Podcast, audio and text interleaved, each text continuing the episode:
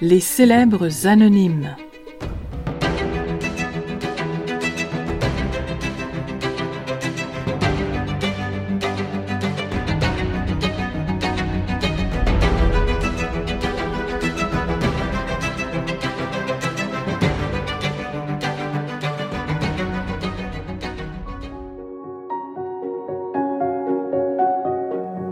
Grand-maman, est-ce que je peux devenir médecin?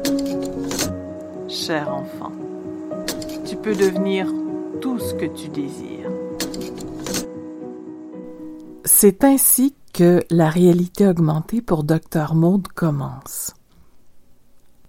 Laissez-moi d'abord vous dire quelle est l'histoire de Dr Maud. C'est l'histoire d'une femme qui a bel et bien existé, qui est né à Saint-André d'Argenteuil dans les Basses Laurentides. Moi, j'ai connu Maude grâce à la directrice du musée régional d'Argenteuil, Lynne Saint-Jacques. Quand elle m'a fait visiter le musée, elle m'a présenté la salle consacrée au Abbott en me disant que là, il y avait son personnage préféré. C'était Maude Abbott, qui était la pionnière de la médecine au Québec et puis quand elle m'en a parlé, ben tout de suite je me suis dit il faudrait écrire son histoire. En fait, Maud Abbott, c'est elle qui avait fondé le musée euh, quand elle avait été euh, à la retraite de l'enseignement de la médecine et de la pratique de la médecine. Elle s'était consacrée à l'histoire de sa région, puis elle avait fondé le musée régional d'Argenteuil. Donc, euh, c'est parce que j'habite la région d'Argenteuil que j'ai pu connaître Maud Abbott elle est un peu plus connue par les anglophones. Les francophones ont, eu le privilège de connaître un peu l'histoire de Irma Levasseur. Irma Levasseur, c'est la première francophone, alors que Maud Abbott, elle, elle a obtenu le droit de pratiquer, d'exercer la médecine quelques années avant Irma Levasseur. Irma Levasseur, elle, il a fallu qu'elle aille étudier aux États-Unis, à Saint-Paul, et puis, euh, Maud Abbott, elle, elle a réussi à étudier au Québec. Elle fait partie vraiment des premières. Euh, en fait, elle est la deuxième à avoir obtenu son diplôme au Québec. La première l'a précédée d'un an. C'est une de ses grandes amies qui était Octavia Grace Ritchie. Alors, Dr Maud, ben, ça représente l'histoire de, de Maud Abbott, de son combat pour pouvoir avoir accès à l'éducation, avoir accès à l'éducation universitaire et surtout avoir accès à l'éducation en médecine pour une femme à l'époque victorienne. Elle va réussir par son intelligence, par son travail acharné, puis elle va même devenir une experte mondiale. Il y a des élèves de l'Europe qui vont venir pour étudier spécifiquement auprès d'elle parce qu'elle est devenue très connue et puis euh, elle était experte en cardiologie infantile. C'est elle qui a compris la malformation cardiaque qui était à l'origine de la maladie des bébés bleus et elle a préconisé la chirurgie. C'est pas elle qui le fait, mais elle a préparé le terrain pour que d'autres après apportent la chirurgie comme correctif de la malformation cardiaque. La réalité augmentée, c'est une façon d'attirer l'attention sur le livre c'est une fenêtre sur l'univers de l'auteur du livre. C'est une façon de marquer les esprits. Dans le fond, la réalité augmentée, c'est une animation qui est déclenchée par une image. Dans notre cas, on a choisi de travailler avec la couverture du livre.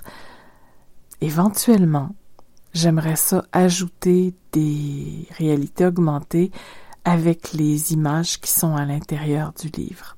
Ça viendra quand j'aurai le temps, quand je prendrai le temps. J'ai fait la réalité augmentée pour mon livre Docteur Monde grâce à l'Association des auteurs des Laurentides. D'ailleurs, je vous invite à aller écouter le balado Les chuchoteurs du livre au cœur qui a porté sur le sujet de la réalité augmentée. Je présente euh, tout le projet, puis euh, je décris aussi les livres des sept auteurs qui ont participé au projet. Alors, je m'étendrai pas sur le sujet ici aujourd'hui. Je voulais vous parler d'un concept qui était en arrière de la réalité augmentée spécifique pour ce livre-là, c'est qu'en fait, j'ai voulu un peu suggérer la lanterne magique. Alors, qu'est-ce que c'est la lanterne magique? Ben, c'est en fait le précurseur du cinéma. La lanterne magique, ça a commencé au 16e siècle. Ce sont des plaques de verre qu'on peignait et qui étaient éclairées soit à la chandelle ou à la lampe au gaz et ça projetait sur le mur. Et puis quand est arrivée l'ampoule électrique, ben là ça a permis une plus grande précision, une plus grande netteté et aussi de plus grandes proportions. Donc là on pouvait projeter sur des plus grandes surfaces et avoir plus de spectateurs. Pourquoi est-ce que je voulais évoquer la lanterne magique? C'est parce que Maud Abbott, qui est une pionnière de la médecine au Québec, quand elle a suivi sa formation à l'époque victorienne, ben, c'était ça qui était utilisé dans les formations universitaires, c'était la projection par lanterne.